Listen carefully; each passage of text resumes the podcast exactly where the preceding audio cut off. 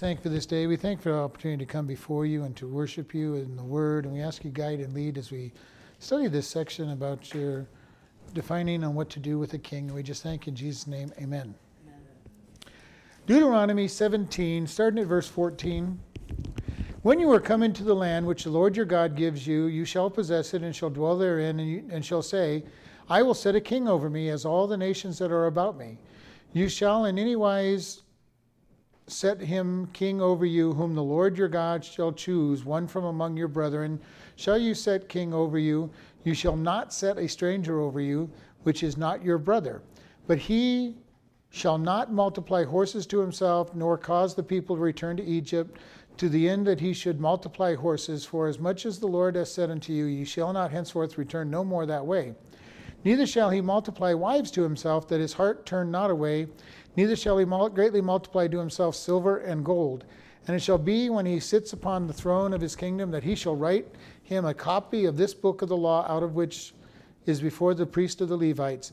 And it shall be with him, and he shall read therein all the days of his life, that he may learn to fear the Lord his God, and keep all the words of this law and the statutes to do them, that his heart be not lifted above, up above his brethren and that he turn not aside from the commandment to the right hand or to the left, to the end that he may prolong his days in his kingdom, he and his children in the midst of Israel.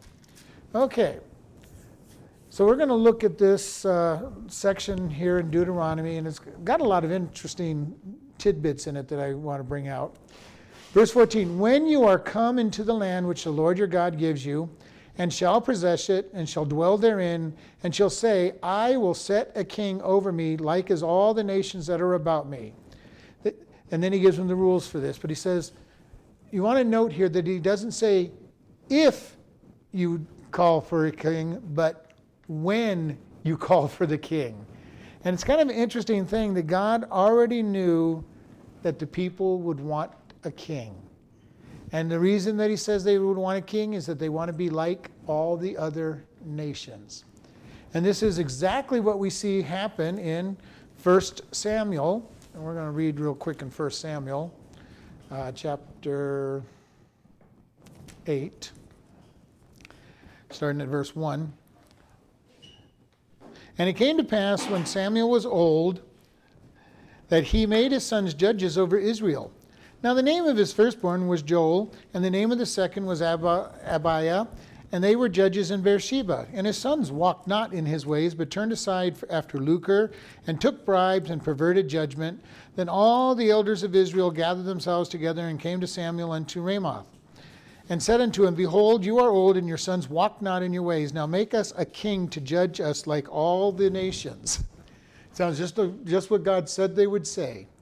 And the reason that people were rebelled against the judges who had been ruling from the time that they entered the promised land all the way through this time of uh, Solomon, uh, of uh, Saul being called, approximately 300 years, give or take a few uh, years of judges. And the people say, basically, we're tired of the judges. We want to be like everybody else. We don't, we don't want God basically ruling over us. And in verse 6 in, in 1 Samuel says, the, But the thing displeased Samuel when they said, Give us a king to, our, to judge us. And Samuel prayed unto the Lord. And the Lord had said to Samuel, Hearken unto the voice of the people in all that they say to you, that for they have not rejected you, but they have rejected me, that I should not reign over them according to all the works which they have done since the day which I brought them up out of Egypt, even to this day, wherewith they have forsaken me and served other gods. So do they also unto you. Now therefore hearken unto their voice, albeit yet protest solemnly unto them, and show them the manner of a king. And then he goes on to say how a king is going to take 10% of in tax and a bunch of you know take the best of the fields and the best of the best of the produce and all this stuff is what he continues to go on. But he but he basically Solomon, uh, Samuel was not happy that they were making this this request. But God had already said when you get into the promised land, you and I and you shall say. So God already knew what they were going to do. And we've talked a lot about this. God knows what's coming. Nothing that ever happens surprises God. And before 300 years, before they plus years before they asked for asked for a king, God told them they were going to ask for a king, and told them what to do when they wanted to find this king. It makes no sense to me either that He would create man knowing that man was going to sin, but He did. We don't know what God sees that makes us worth being redeemed and what it is. Maybe in heaven he'll show us. I don't know. I am not one who believes that God will tell us everything when we get to heaven. There are many that believe that once we get to heaven, we'll know everything. Well, I don't believe that because God knows everything and we are not God and we will never be God. So I don't believe that we will, I think we will forever be learning. And if God runs out of things to teach us, he'll just create more things to teach us. But so he'll never run out of things to teach us for all of eternity. I do not believe that we'll know everything when we get to heaven. Will we know a lot of things we didn't know? Probably. Will we see things from a different perspective? Absolutely. And that may reveal a lot to us that we didn't understand on this world. But I think we're going to forever be learning. But here is God showing that He knows the future. He knows that the people are going to reject Him because that's what He told Solomon. They have not rejected, uh, Samuel, they have not rejected you, they have rejected me. Now, part of the problem, of course, as we saw in, in 1 Samuel, was that Samuel's sons were not righteous men. Samuel did not do a good job raising his boys to take over for him. And it said they, they sought after bribes and, and money. And so they were, they were easily bribed, so if you had money, you could get your way, and that's not the way that justice was supposed to run. And this is why the people rejected him. They saw how evil Solomon, uh, Samuel's sons were and said, No, we don't want any part of them. They're, they're not like you. And, and even in the days that Solomon, uh, Samuel was getting older, he was having trouble with it, and his sons were doing all kinds of things that were not right. So we see God saying, I know this is coming, and when it comes, and I just, I just bring that up, it's not if it comes, but when it comes. And, and we read just what they said, you know, I will set a king over them like as to all the nations around about me, is what they wanted. And that's what they told Samuel they wanted. They wanted to be like all the other nations.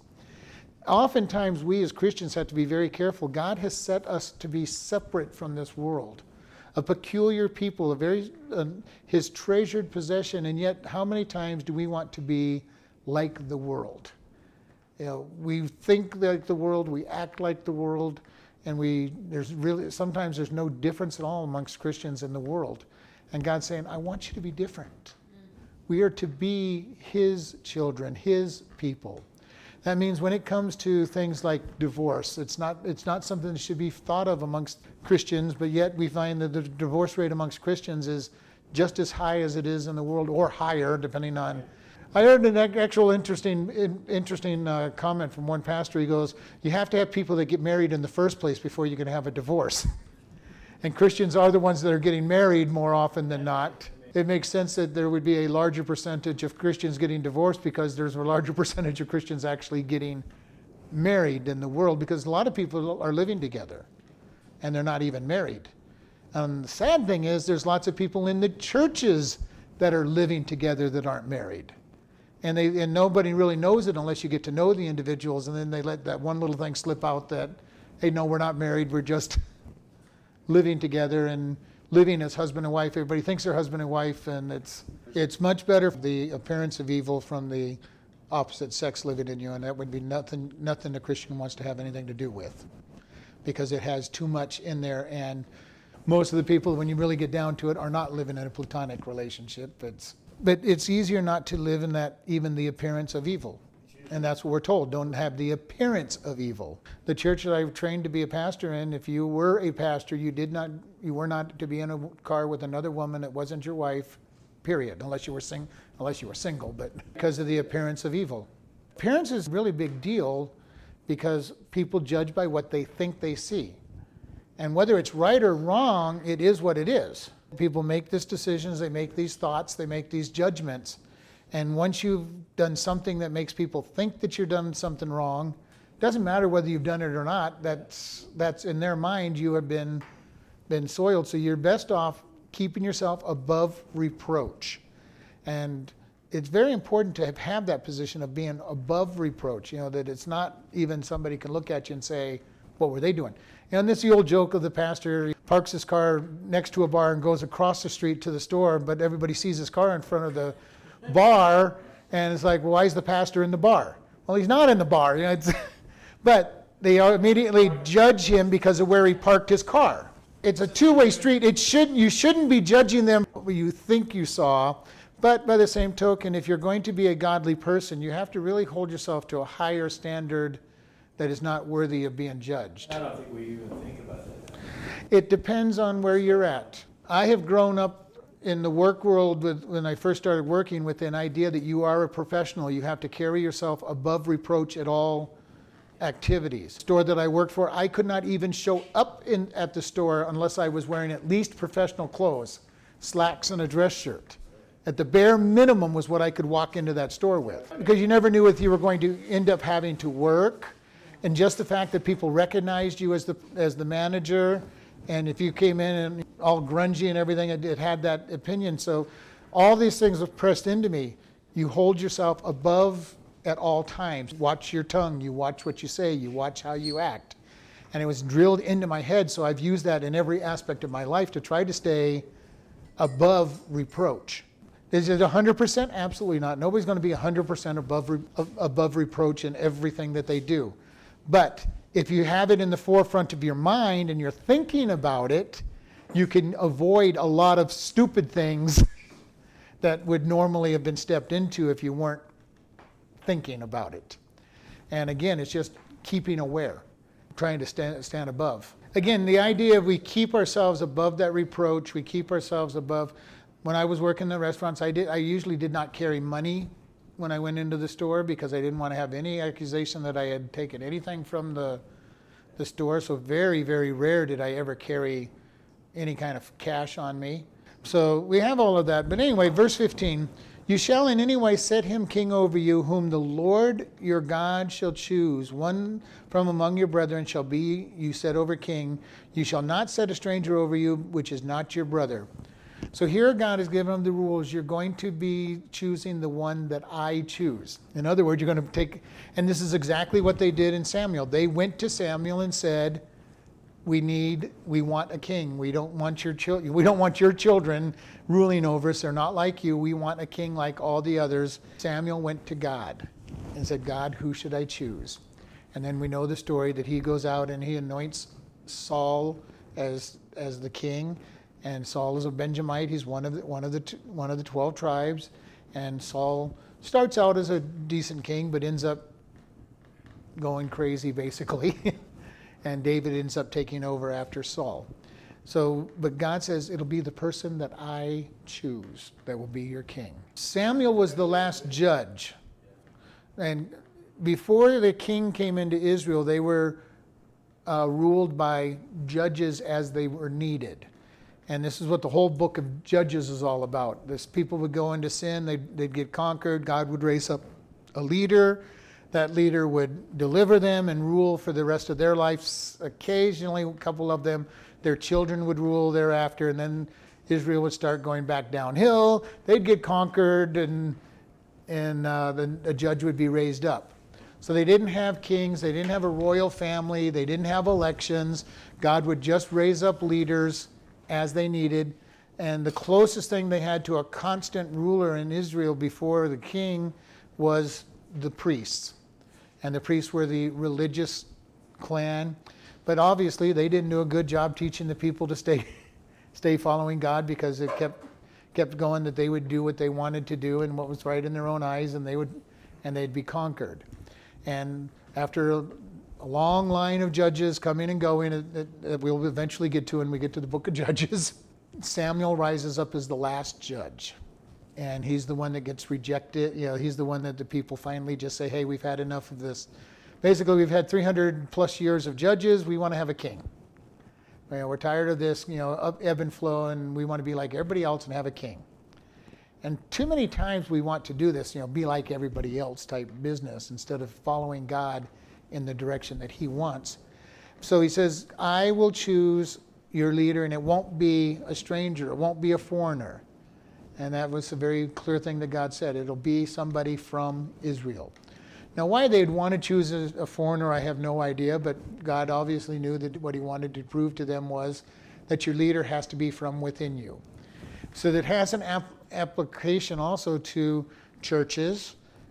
Churches should have pastors rise up from Christian background, and it's kind of interesting. And I've seen churches that try to grab ch- pastors that aren't Christians, and I don't understand why they would even think of doing something like that. No, the judges were righteous people. They were righteous, righteous people. Usually their kids didn't follow them.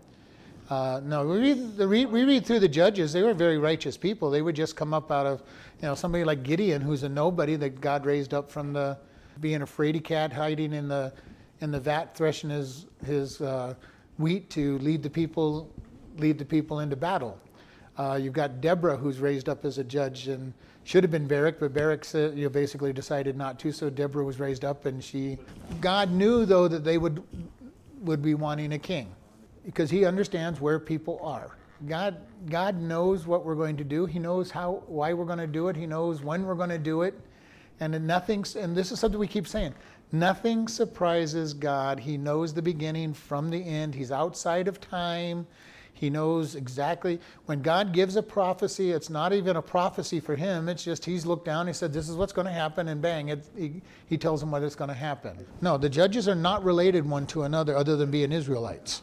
No, it's not that they were related. It's just, in this case, Samuel was trying to bring his kids in, and other other judges tried to put their kids in, but it, it never it never worked. Verse 16: He shall not multiply horses to himself, or nor cause the people to return to Egypt to that end that he should multiply horses. For as much as the Lord has said to him, you shall henceforth return no more that way this idea of multiplying horses sounds kind of funny to us. You know, what's the big deal with having horses?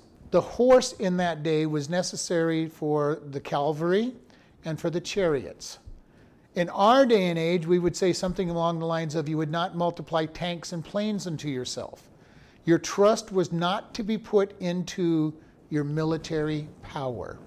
In other words, he says, when you get a king, he's not just a to go so powerful that he trusts in the military and not God. God was still to be the one that delivers them. The primary source of horses at that particular day and age was Egypt. But it also, we know that Egypt, and we've talked about this before, Egypt represents the world in the flesh. Okay, so he says, You're not to go back to Egypt. Just as he tells us as Christians, we're not to go back to the world. Once we're saved, we are not supposed to retreat back and fall back into what we used to do. And he kept saying this to the children of Israel You don't go back to Egypt. You don't go back to Egypt. Now, he made it very easy for them not to go back to Egypt because he took them through the Red Sea, wiped out the Egyptians, so that they couldn't just turn around and go back to Egypt. To get back to Egypt, they had to go all the way back up to the north around the Red Sea and back around again and, and take a long trip to get back into Egypt. So God was very wise in what he did. He knew the people's desire would be to go back to Egypt. And well, the Holy Spirit is the only thing that will keep us from going and, and our desires and our choices. But the whole idea for God is that He wants us to stay away from the world. He wants us to be the new creation. In uh, Corinthians 5:17, you know, we are a new creation in Christ. We are crucified in Christ. We are a brand new, peculiar treasure of God. You know, so he does not want us to return back into the world that we came from. And this is a place where when you see this happening, you wonder, you know, number one, is this person actually a Christian? And it is possible to still be a Christian and backslide. You should be convicted and working your way to get back out of it. If you can get back, if you can backslide and not have conviction, you need to kind of look and say, "Am I one of His children?" But when you're being convicted, you're going to be wanting to stay out of. And this is through the scripture, he keeps wanting people to repent and move on, repent and move on, repent and move on. Now we see the cycle is that people repent, walk with God for a while, and then fall back into sin. And it's over and over and over again that this happens.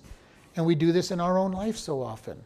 We repent, we repent, we walk with God, and then we fall right back into the sin. We, we, we repent, we walk with God, and we fall right back into the sin a lot of times what happens is when we start living in the victory over an area, we forget to keep a guard on it and then we fall flat on our face because somehow we think it's us doing it and not God doing it. And that's the important thing. And if it's us doing it in our own strength, God's not going to let it let it work because our flesh can't stand before the Lord. He's going to make sure that we fail and that He ends up having to crucify that flesh. And this is something that's important for us to understand. God does the work. And I keep saying this over and over again God does the work. I don't sit there and struggle and fight to, to get past a sin. I go, God, I need your help.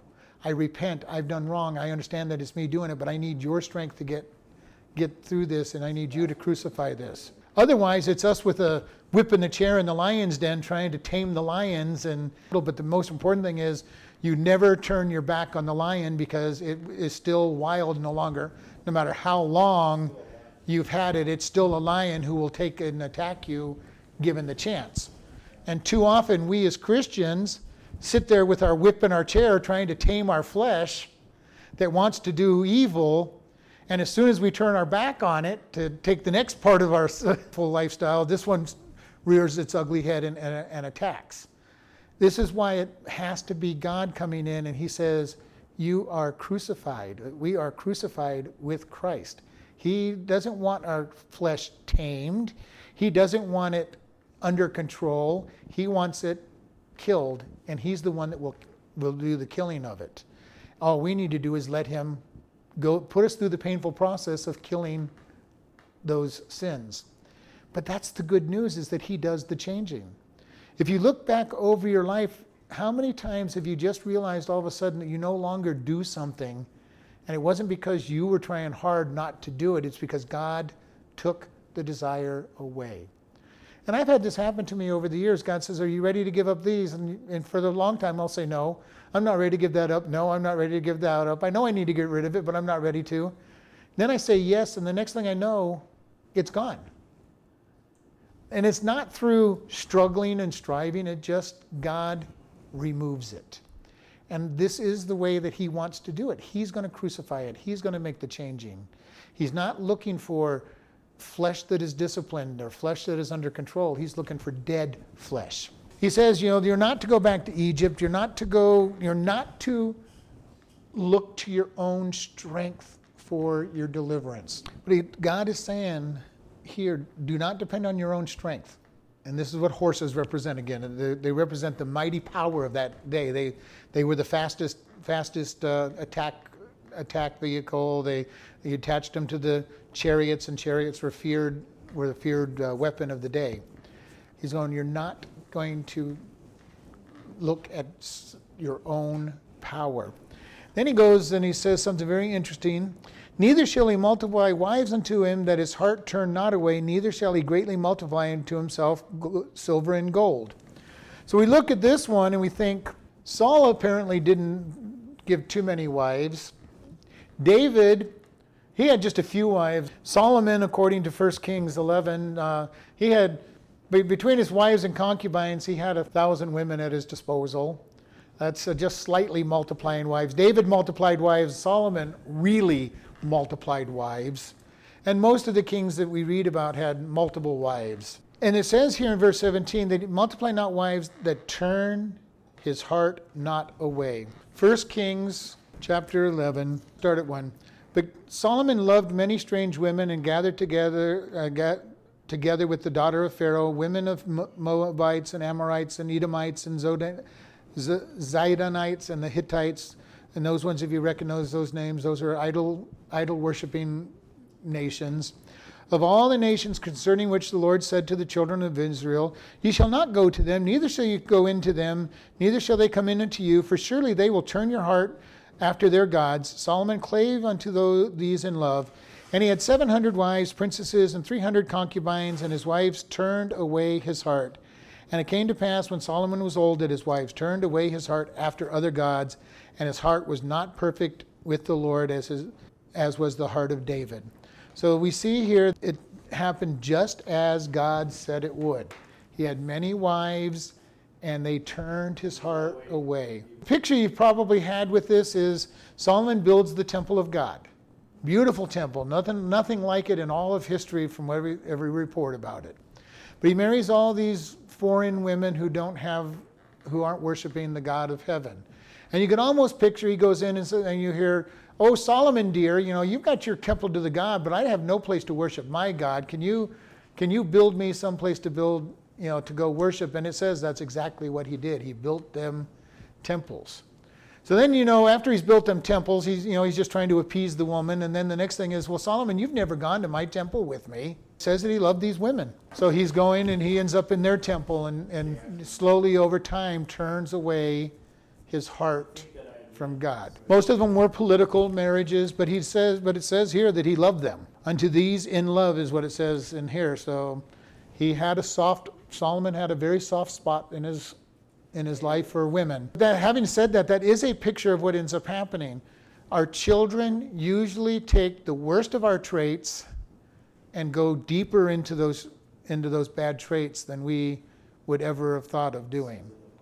And David had a problem with women. He kept he he gathered a whole bunch of women, you know, not near as much as his son, but his son had that in multiplied by many. And his son is going to have the same problem, but not not quite as bad, but he's going to have multiple wives. So we see this over and over again that when, and we see this also in families when, when each generation can get progressively worse. And you know, you have an alcoholic who just who's a functional alcoholic, and then they have kids who are barely functioning, and then they have kids who just can't handle it at all, and it keeps rolling into a worsening sight. Now, it can happen the other way around where people raise their kids right and they're godly, and we've seen whole families that have had pastors and missionaries and, and righteous people in their line because they've set the right tone uh, on the beginning.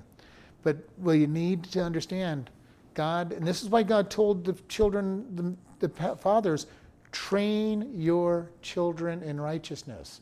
And He put it on the men train up your children help them grow, help them know what's right. And part of training means that you have to live the life that you're teaching.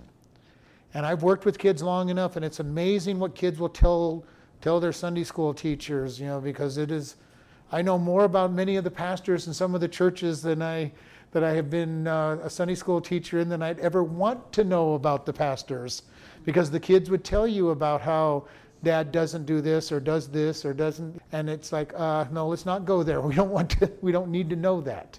Kids are looking for a righteous standard that is real. Children are looking for this. They want to they really want to believe that god is real and that he is righteous. But when they see their parents not reading their bible not praying not living a godly life and then pretending to in church the kids decide, well, it's not real, it's not worth following, and then they go to try to find something else. And some of us have been in that place where we may have seen that in our, in our families.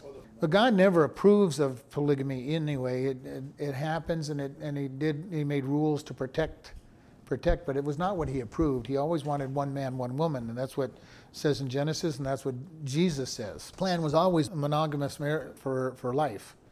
It was, never, it was never the idea that it was supposed to be multiple. Children. They see their father drinking and they're going to think it's okay to drink. They see them gambling, it's okay to gamble. They see them smoke, it's okay to smoke. No matter what you say you want them doing, if you're doing something other than what you're telling them, they're going to say, well, it's okay for you. And, and usually they will do it worse than, than, than what they saw. This was the whole thing. God says, train up, train up, help them grow.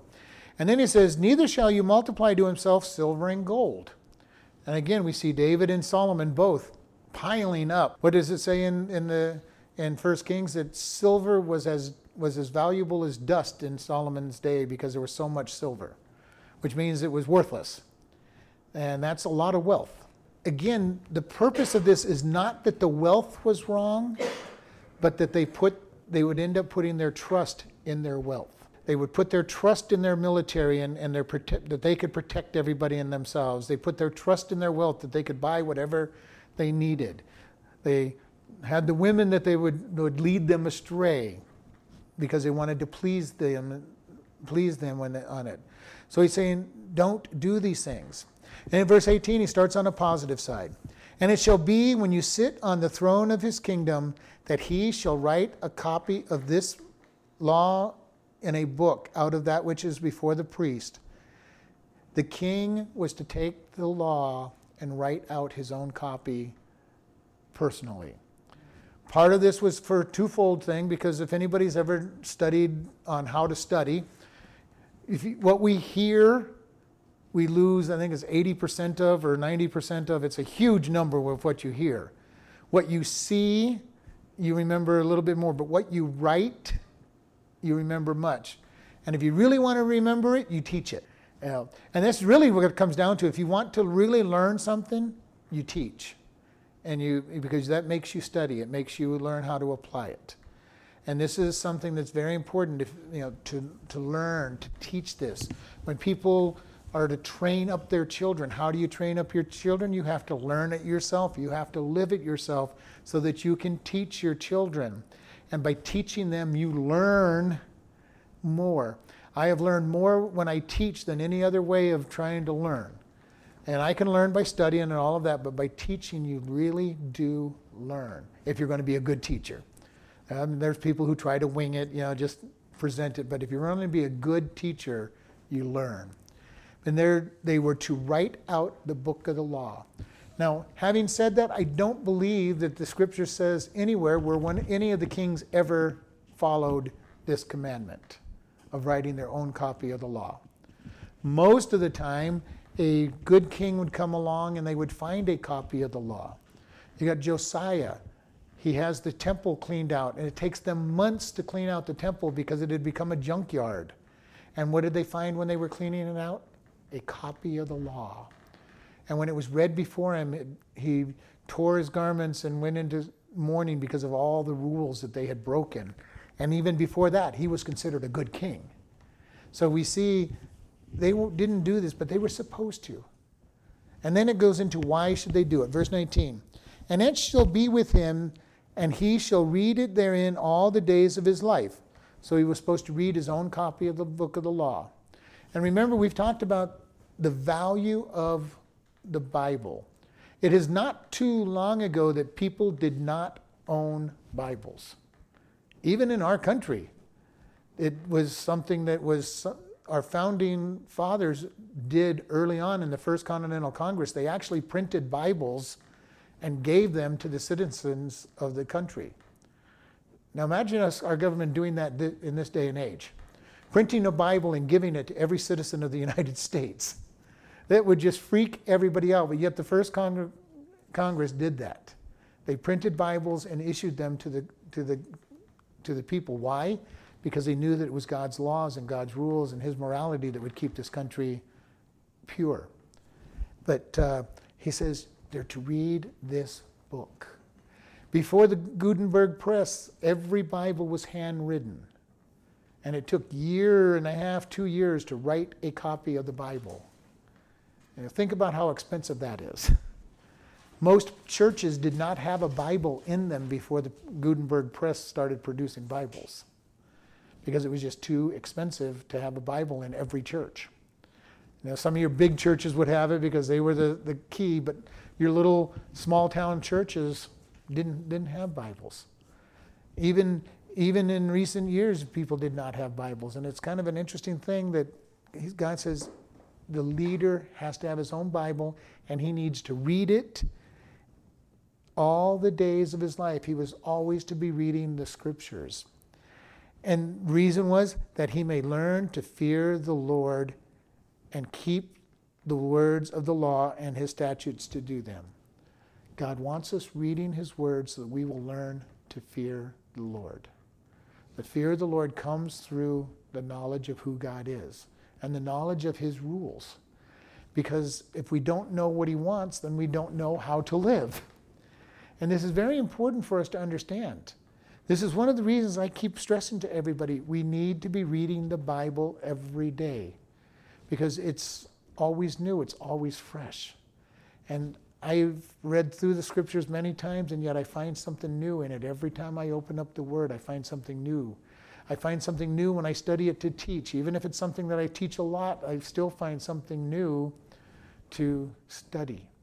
I was reading today, and I read in a section where it told, me, told us exactly how long it was between the Exodus and the starting of the temple of God.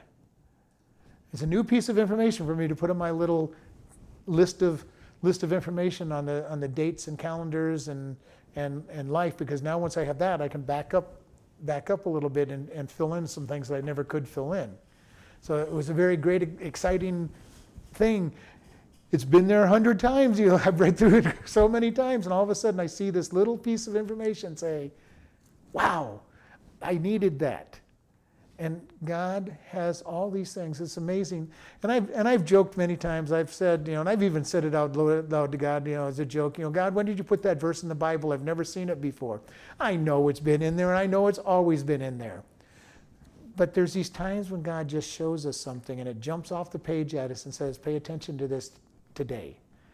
And the good news is when you're reading your scriptures, especially if you read them in the morning, almost every time you do this, what you needed for that day's strength and encouragement was what you read on that, on that morning.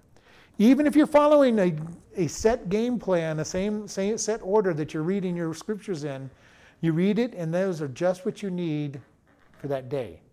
Many times I'll be listening to one of the pastors on the way to work and they'll say something. Now I know that they preached this message sometimes as much as 20 years ago but it's exactly what I needed to hear for the, for the things that I was going through that day. Mm-hmm. It's amazing to me how God's word and his teaching works that way.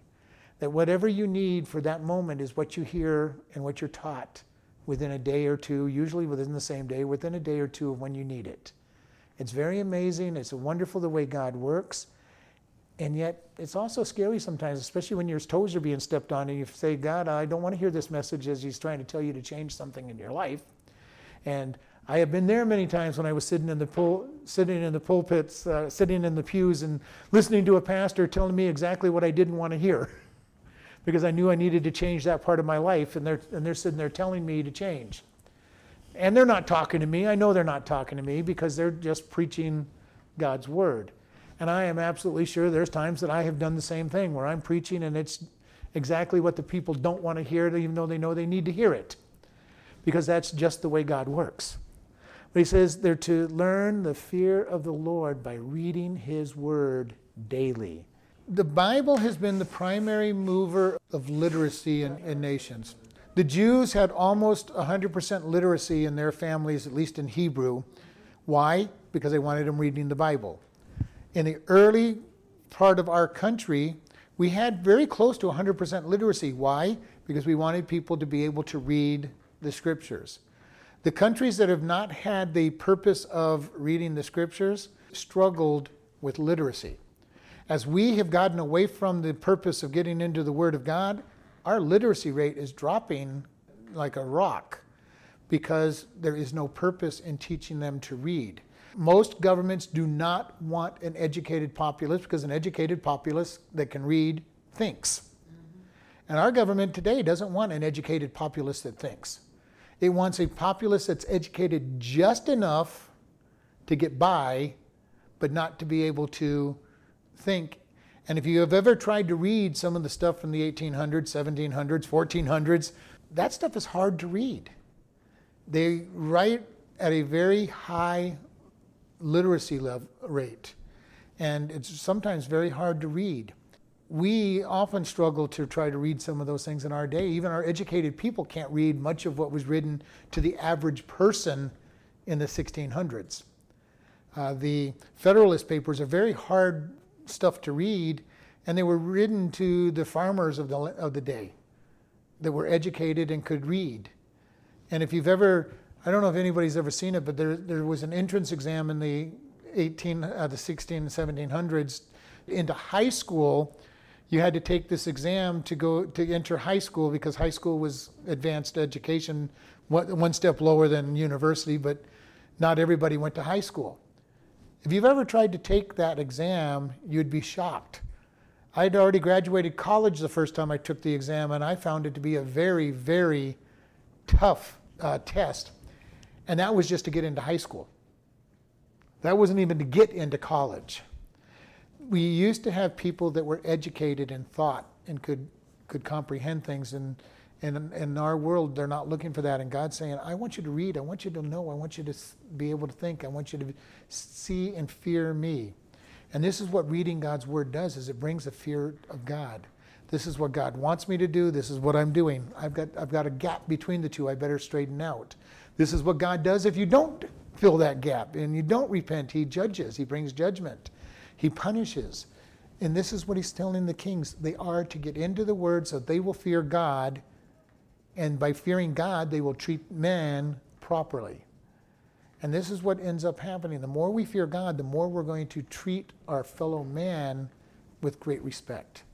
Because number one, we're going to know that he's made in God's image, that they are weak, that they need grace, they need mercy, then they need to be loved. And if we're just looking at what God is doing with us, then we apply it to other people. Now, there's a problem if we look at what God's doing to us and we don't apply it to other people. It's, it's a disconnect in where we're supposed to be. And this is why Christians are supposed to be very loving to other people. The world should know that they are loved. And Christians have this mentality and the saying that you've all heard at some point in your Christian walk you hate the sin but love the person. Now, that is very hard to do, especially if we're thinking like the world. Because the world, you are what you do. If you steal, you are a thief.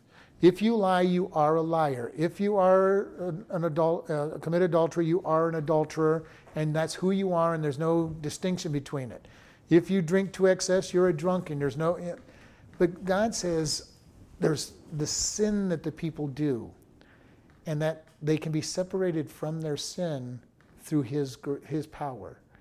And we need to love people, not accept their sin, not say it's okay, your sin is okay but you are loved. You will, we want to help that person. We want to draw, draw them up out of the miry, sinful pit they're in.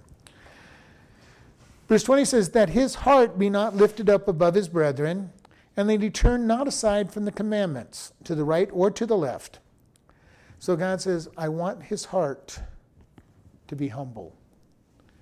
This is what God says about true leadership Leadership serves. And we've seen this in many times if you've been around long enough, you've seen pastors who are servants. And then when they're servants, people want to help that pastor out and do everything they can. And there's also pastors out there that think that I've got this title, I you know, bow down and kiss my feet and give me the give me all these titles and you know uh, those are the ones that come in and you know they've got their doctorate. You will call me doctor. you know, uh, I would never want, if I had a doctorate, I wouldn't even want that title.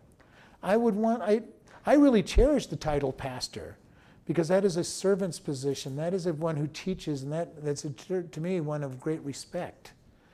But even then, when people say, "Well, what should I call you?" I go, "Call me whatever you want. It's you know whatever you think is is proper is not is not a problem to me."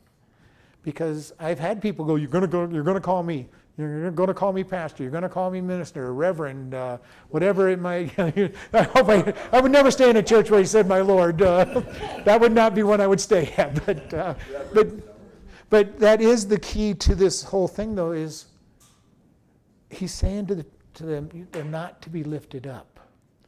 They were, they were to understand that they were the servants to the people. They were the caretaker of their people and the ones that lifted up, and that they weren't to turn from God's commandment to the left or to the right. And then it says, to the end that he may prolong his days in his kingdom, he and his children in the midst of Israel. When we obey God, there's a blessing involved. It could be as simple as without the stress and worry that our body stays healthy. It's amazing how much disease and sickness is because of stress. Uh, they're finding more and more linkage between, between stress and the body being sick. And God is saying, if you just obey me, you lean on Him, you lose that stress. And He says it prolongs days. And of course, by not doing wrong things, you prolong your days anyway. Somebody who's not drinking and getting drunk all the time ends up not destroying their body. Not, not using drugs and alcohol doesn't destroy their body.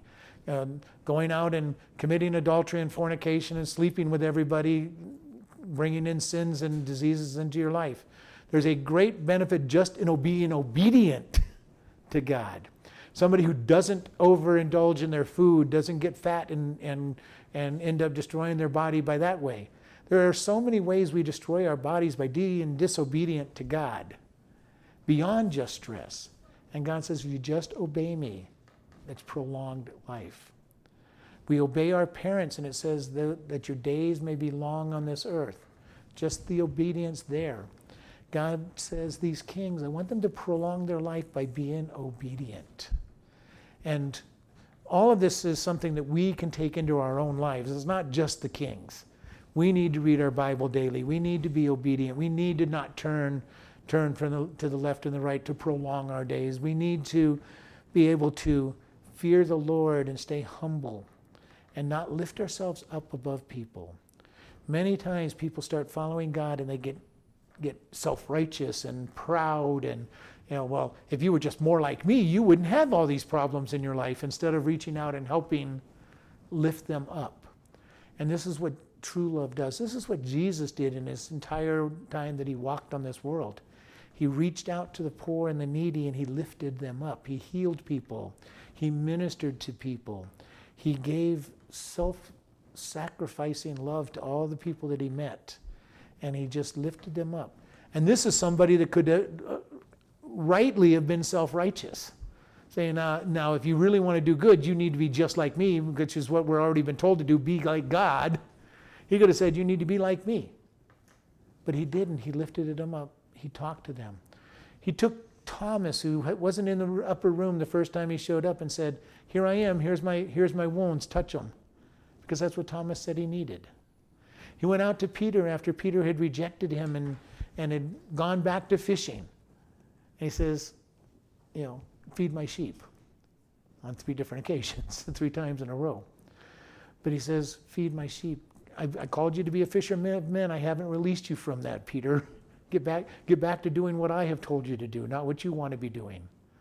So often God comes into our life and says, You're not doing what I have told you to do. Get back on the right path. Because it's easy for us to go back to what we know, and it's always going to be tough to follow God. The road to following God is never easy. Jesus said, They hated me, they will hate you. And he says, I didn't come to get to I came to bring a sword into your life, and it means there's going to be pain, there's going to be struggles. The good news is God is in control, and He has a reason for them. And the struggles are always there to help us grow. Now, we like to reject the, reject the struggles, we like to fight against the struggles, and that makes it worse. The more we fight against them, the more, the more pain we feel from it. But when we just relax and say, God, I, I, you've got a reason. I'm going to. I'm going to. I want to learn. I want to grow.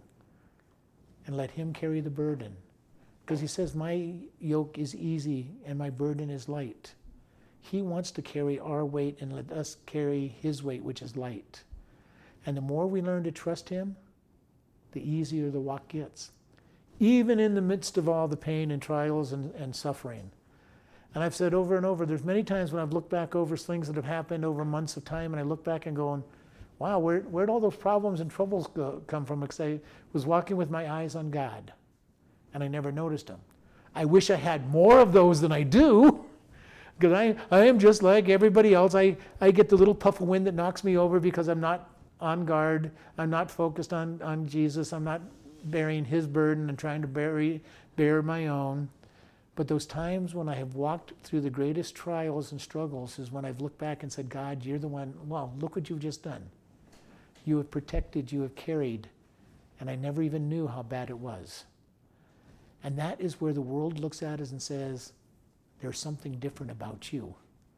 You went through all that trials and tribulation and didn't get affected. Why? Because God is the one bearing it, not me. All right, let's close in prayer. Lord, we just thank you for this day. We thank you for the opportunity we have to look at your word. We ask, Lord, that you help us always to walk in your your word. Help us to get to follow you in a greater and greater way, Lord, that you are the one that helps us through all problems. We just thank you in your son's name. Amen.